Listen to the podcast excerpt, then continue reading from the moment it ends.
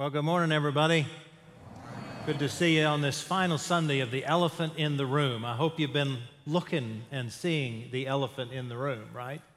Maybe you didn't find joy in one of the other rooms, but I hope you've noticed the elephant in the room. It's money, it's generosity, it's that topic that can sometimes be awkward in the life of the church, right?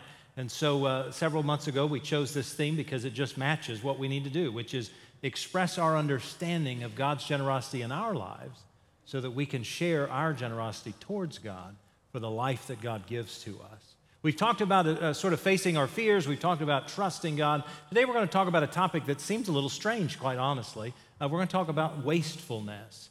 Not exactly a topic that we often think of when we think of generosity, and yet it's a funny concept because there are things we do in our lives that really are quite wasteful, right? Even though we do them, I know I do, like scrolling through social media, you know, and you realize after 10, 30, 45 minutes you've wasted time, right?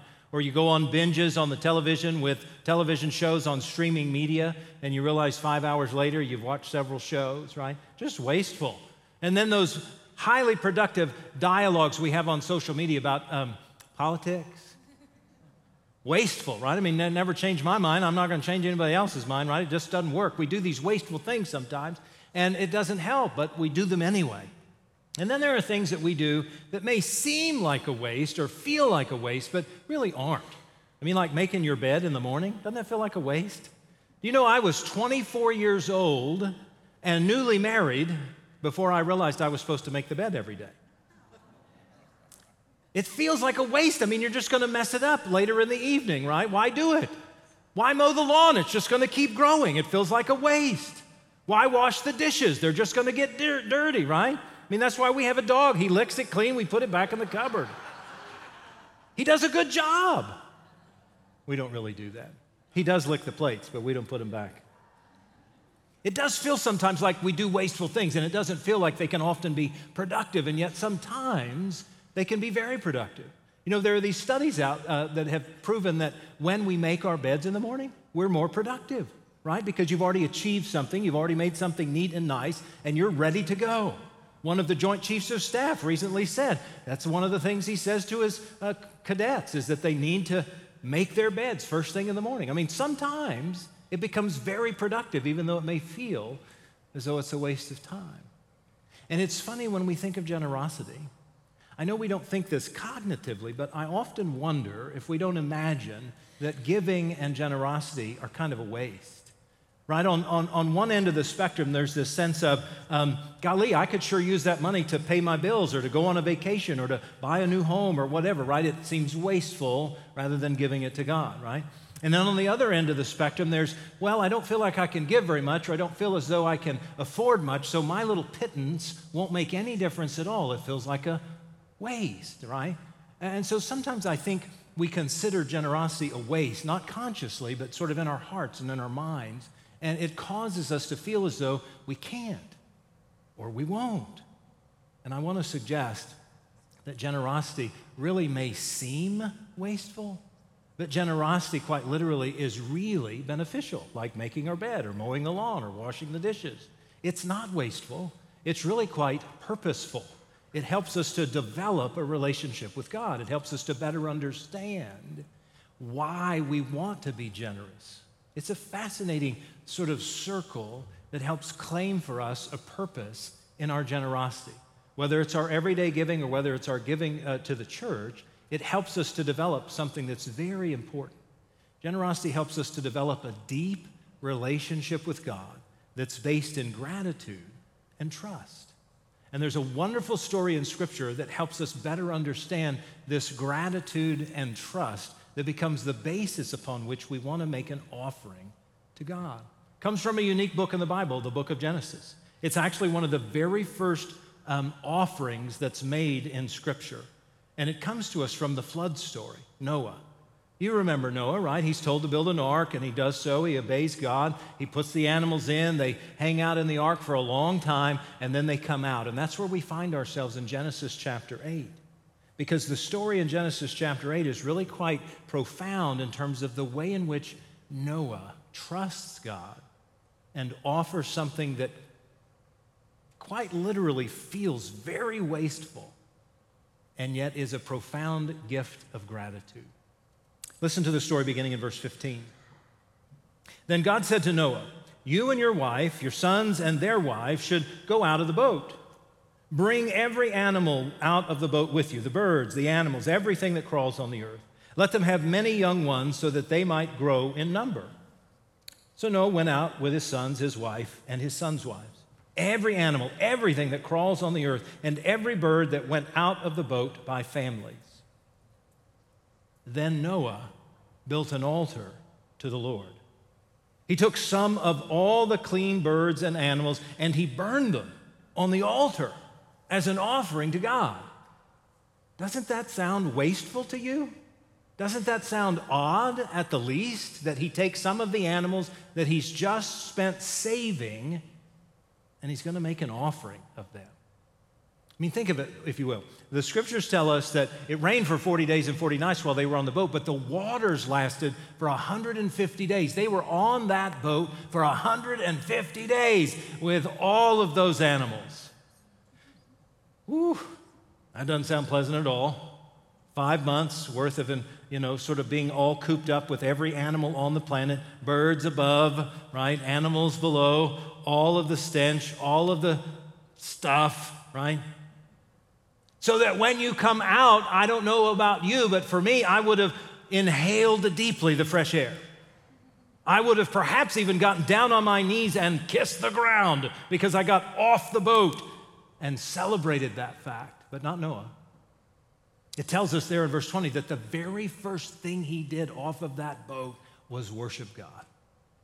And in particular, not just any form of worship, but in particular, he offered, he made an offering to God, right? He built an altar. He takes some of those animals that he had just saved, spent 150 days with, and he kills them and burns them on an altar. It feels very wasteful. Like, why did you save them? Like, why were you there? I mean, what was the whole purpose? I mean, it feels as though your job was to save the animals so that they could repopulate the earth, right? I mean, that's what the whole story's about. But there's a deep purpose to his offering and to his worship. The purpose was to help prove, if you will, or point out God, I'm grateful. I'm grateful that you saved my family. I'm, I'm grateful that you saved these animals. I'm grateful that we get to repopulate the earth and replenish your creation. Most of us think of the flood story as the negative, right? God is upset with the people and they've done bad, and so God just, you know, annihilates everybody and floods the earth. Well, that's the first part of the story for sure. But the whole point of the flood, washing away the bad and cleansing us from the bad and making clean all things new. It's like baptism, it's like a new creation. God has swept over the earth and washed away the bad and brought the new, right? And that's what Noah was excited about. Noah was excited that he got to live, his family got to live, and they and all the animals get to repopulate the globe. It is a powerful story of recreation. And Noah's story is one of deep gratitude and sincere trust that somehow God's going to make a way where there seemed no way. I mean, the animals were to be saved for procreation, and He's going to take some of them and kill them and lift up this fragrant aroma to God in what feels quite wasteful, but is a generous and extravagant act of gratitude. And I, I feel confident that not only was God pleased, but Noah was pleased with what he did. Because a part of what he did was help us to see and feel the realities of generosity. You see, the realities of generosity is that an offering, like what he gave and what he made, an offering is not functional. It doesn't have a functional purpose. An offering is, on the other hand, spiritual. That's its purpose, right? It wasn't a functional thing to do, made no logical sense whatsoever to take those animals and, and kill them and burn them. That wasn't functional. It was about his spiritual sense of calling to acknowledge his gratitude and his trust to God, and then to make that offering. In fact, what offerings do is they, they seem wasteful, but they are really quite purposeful in how they help us find a relationship with God. That's the purpose of an offering. Are there functional outcomes? Absolutely. The lights bill gets paid and salaries get paid. That's an outcome. But the purpose of the offering that Noah points out and highlights for us is that we want to make an offering to God because we desire this relationship with God. In fact, a part of that relationship quite literally means what I want to do is honor God and give thanks to God. That's the purpose of an offering. That I want to honor who God is and what God has done. And I simply want to give thanks for all that has been and all that can be. Because that's the way God works, right? God is a God of all creation and God of a, a God of all things good and God who puts all things into place. And the powerful good news of that is that we can simply say thank you by making an offering to God. But sometimes we, we feel as though, golly, I could use that elsewhere, or maybe my little offering won't make any difference, and so I feel like it's a waste. And so I either don't do it, or I feel as though I can't do it. And what I want to suggest is that that's a, an issue of the heart as well as the head. Because there are kind of levels of giving that we ought to sort of move through to help us reach the point that Noah had reached. Because Noah had no bones about the unfunctionability of his offering. He had every sense of the purposefulness of his offering. I reckon uh, there are at least three levels of giving. And these levels we want to try to migrate through because we've all been in any one of those levels at some point in our lives. The first level of giving I simply call the have to giving, right? I have to. I'm told that I'm supposed to. I'm, I'm told that it's the right thing to do. I know that it's sort of a thing, and so I'm going to do that, right? I, I, have to do it. I know that there are bills or I know that there are things that need to take care of, so I'm, i have to do it. And as we come up on Christmas, there are a couple of analogies that come to mind about a, a have to level of giving. You remember at some point in your life, whether a, a child or maybe a youth or perhaps even a young adult, you came to the realization that Christmas wasn't just about your gifts that you got under the tree. You remember that? And at some point you realized, oh, maybe I ought to give my mom and dad a gift, or, or maybe I ought to give my siblings a gift. I don't really want to, but maybe I, I, ha- I should, right? I have to, right? You know that have to kind of thing? Uh, it may not just be that. You may, you, you may have other understandings of what we have to give, right? But God's desiring not a have to kind of mentality. God desires our hearts. God desires a relationship like Noah desired, right? I want to honor you, God, in a most extravagant way. It's why Jesus, when he lifts up giving on many occasions, he lifts up some uncommon analogies like the one that's called the widow's mite. I mean, in the temple treasury, there are people dumping all kinds of big coins because they had big means. And, and she just drops two measly coins that literally aren't worth much of anything. And Jesus says, according to Mark Gospel in the 12th chapter, he just says, look, they gave out of their meagerly surplus, they gave what they wouldn't miss, basically, but she in her poverty, she gave everything, everything she had to live on because she wanted a relationship. She trusted that somehow God would provide. And she believed with all of her heart that she was grateful for whatever she had. And so she made an offering of all that she had. You see, that's a movement that we're looking for and that God yearns for in our relationship. Well, that's the first level. I have to. The second level sounds a little bit more like this I, I ought to. I ought to do this, right? I'm, I, am i am obligated. I feel as though this is a good and positive thing, but I, I don't really feel it but I know I ought to, right? In the Christmas analogy, this might look something like this. If you've got Christmas gifts, like you have work colleagues and you feel a bit obligated to, to get them something, right? You don't really want to, but you, you feel like it's the right thing to do. Or uh, maybe extended family like aunts and uncles or nieces and nephews. You don't spend a lot of time with them, but golly, I feel obligated like I ought to do this, right? You ever felt that? I ought to. Feels a little better than I have to, but it's not where we want to be. It's not where Noah was, and it's not what God desires of us. It's why when Jesus talks to the man who had a substantial income, and he wanted to know genuinely, how can I inherit eternal life? He has this dialogue with Jesus, and, and Jesus says, Well, you know what the law says. And he says, Yeah, I know the Ten Commandments, and I've done all those things. I haven't killed anybody, I haven't stolen anything. I, I've fulfilled all those things. And then Luke chapter 18 tells us that Jesus' response back to the man was, Well, there's still one thing left. You need to sell all your goods and give them to the poor, and then you will build up for yourself a treasure in heaven, and then you can come follow me. I don't believe for a second Jesus literally wants us to sell everything we have, but I do believe that he wants our whole heart.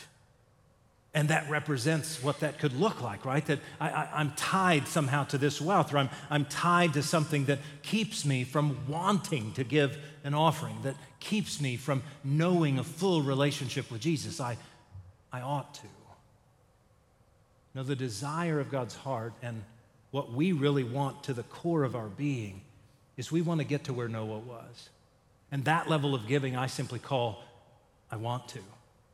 I move from I have to to I ought to to I want to, God. I want to give something to you. I want to honor you. I want to deepen my connection with you and understand that just like reading scripture or coming to worship or, or uh, uh, praying to you, God, that generosity is about a relationship with you.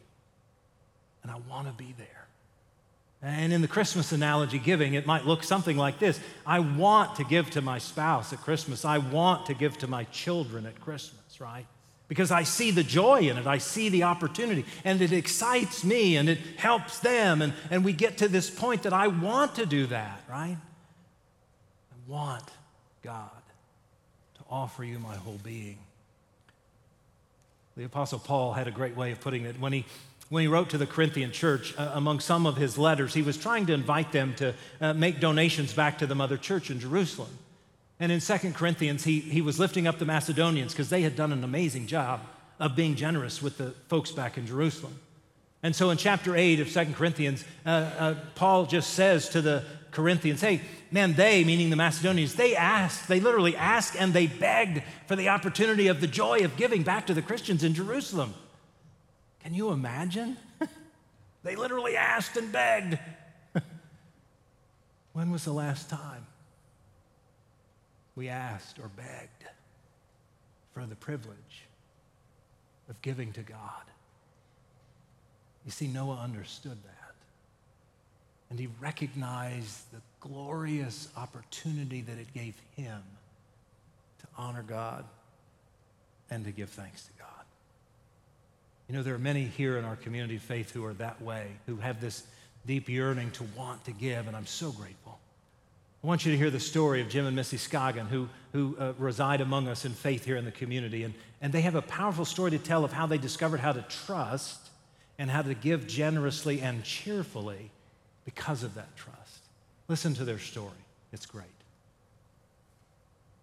I'm Jim Scoggin. And I'm Missy Scoggin. And we have been members of Trietsch since January of this year, 2023. I think that the reason we enjoy Trietsch. The reason we are faithful to Trietsch, and in doing so, we're faithful to the Lord, I think, is because we've only been members since January. Uh, we wanted a church closer to home. We found it. We found a wonderful church home. We found a wonderful Sunday school class. The first time we ever walked into Trietsch, we felt the Holy Spirit in ways that you don't always feel when you walk into a church and the people, the enthusiasm, the Holy Spirit, the just the the joy that just permeates that that church uh, caused us to want to be generous to that church. That's one reason. I think the second reason is we trust leadership. We trust Daniel and the other leaders of that church, both lay leaders as well as clergy persons, as well as other staff within that church. And that trust matters a lot. We also support the mission. We love the mission of that church. And we love to see how it serves. And I believe, and Missy believes, that every penny we give to the church is put to good use to further the kingdom on earth, God's kingdom on earth, and to serve people.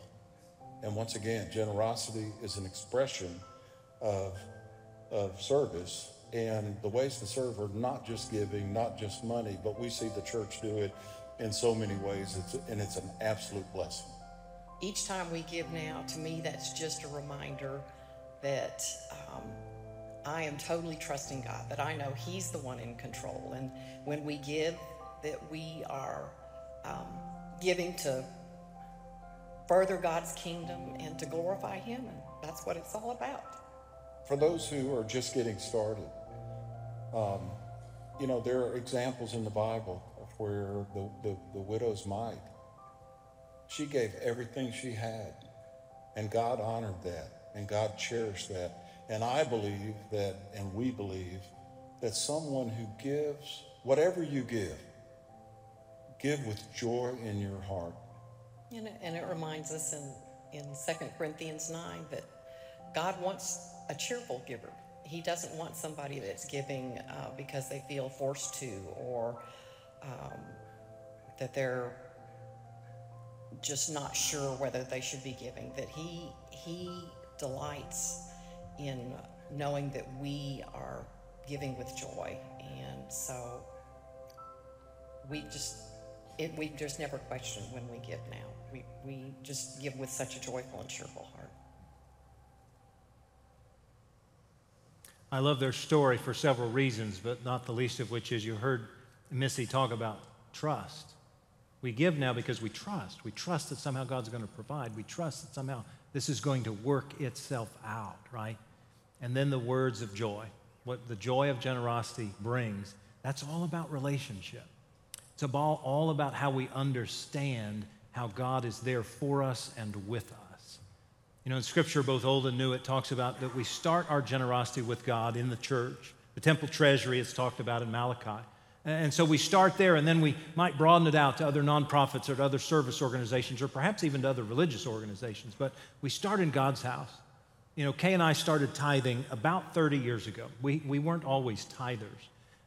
And it was scary to start, as some of you know. When you first start to tithe, it's very scary. Giving 10% off the top, trusting that somehow God will provide, trusting that somehow God's going to work this stuff out. But ever since, for the last 30 years, it has proven to work so well in how we know God is there for us, we know God is with us, we know God will provide. It changes our heart and it changes our relationship with God. So much so that not only are we at the tithe right now, but over the next three years, because of the revival campaign, Kay and I are giving 15% of our gross income every single month because we believe that God can do powerful things through the life of this church, that God will do amazing things in and through the ministry of this church. And so I invite you to consider what your commitment will be over the next 12 months in 2024. You were given one of these cards when you entered the church this morning, and it's a, it's a way for us to challenge ourselves to that commitment. It's a way to acknowledge that God, I'm all in. God, I want to be a part of what you're doing. I want to honor you and give thanks to you. But most of all, what God's looking for is what moves our hearts. Throughout all of Scripture, that's what God is looking for, what moves our hearts. That's why I love the fact that uh, Missy highlighted, and so did Jim, really, 2 Corinthians 9, that, that points out that we ought to make these decisions uh, from our hearts, right? Uh, not out of compulsion or pressure, because God loves a cheerful giver. Because when all is said and done, what God is looking for is a richer relationship with the giver. The desire of our heart wants to please God, wants to understand God more. So I'm going to invite you to complete this card today. Some of you may have done it online, and I'm grateful for that. I invite you to uh, submit it here anyway. We've got baskets here this morning and baskets in the back. So as you come to receive communion, we want to encourage you to make this offering here at the rail as you come and receive God's holy meal. If you're not ready to make that commitment, I understand. I certainly want to invite you into prayer to prayerfully discern, to prayerfully listen for what God is calling you to, because prayer is a two way street, right? We want to express our, our, our, concerns as well as our joys to God, and we want to listen for what God may be calling us to or how God may be speaking to us. But when all is said and done, here's what I believe I believe what seems to be a wasteful thing, making an offering, is actually a joyful way to enrich our understanding of God. and when we genuinely know that, when we genuinely get that, then it changes our whole life's perspective. How we see the world, how we understand God, and how we relate to God's creation. I pray that we'll discover that as we make our commitments. So I invite you to prayerfully consider what you will commit to in 2024 and how, in particular, it will help you in a relationship with your Savior. Will you pray with me? Holy and loving God, thank you. Thank you for the gift of your Son. Thank you for the opportunity we have to live faithfully each and every day. Thank you for the joy of generosity and the ways it claims our hearts. God, may we have the courage of Noah to wastefully give to you our whole hearts, to offer the very essence of our being, and to commit ourselves most fully to your cause. God, this is our prayer, and we lift it in the name of Jesus, whom we know to be the Christ. Amen. Hey, friends, for your regular generosity, for the ways that you give week in and week out, I'm grateful. If you brought a gift with you today, we invite you to drop it in the brown boxes by the white columns, or you can scan the QR code that's on the screen or uh, text the letters TMUMC to the number 45777. But whatever you give, we are very grateful. Remember to bring your cards as you come forward this morning.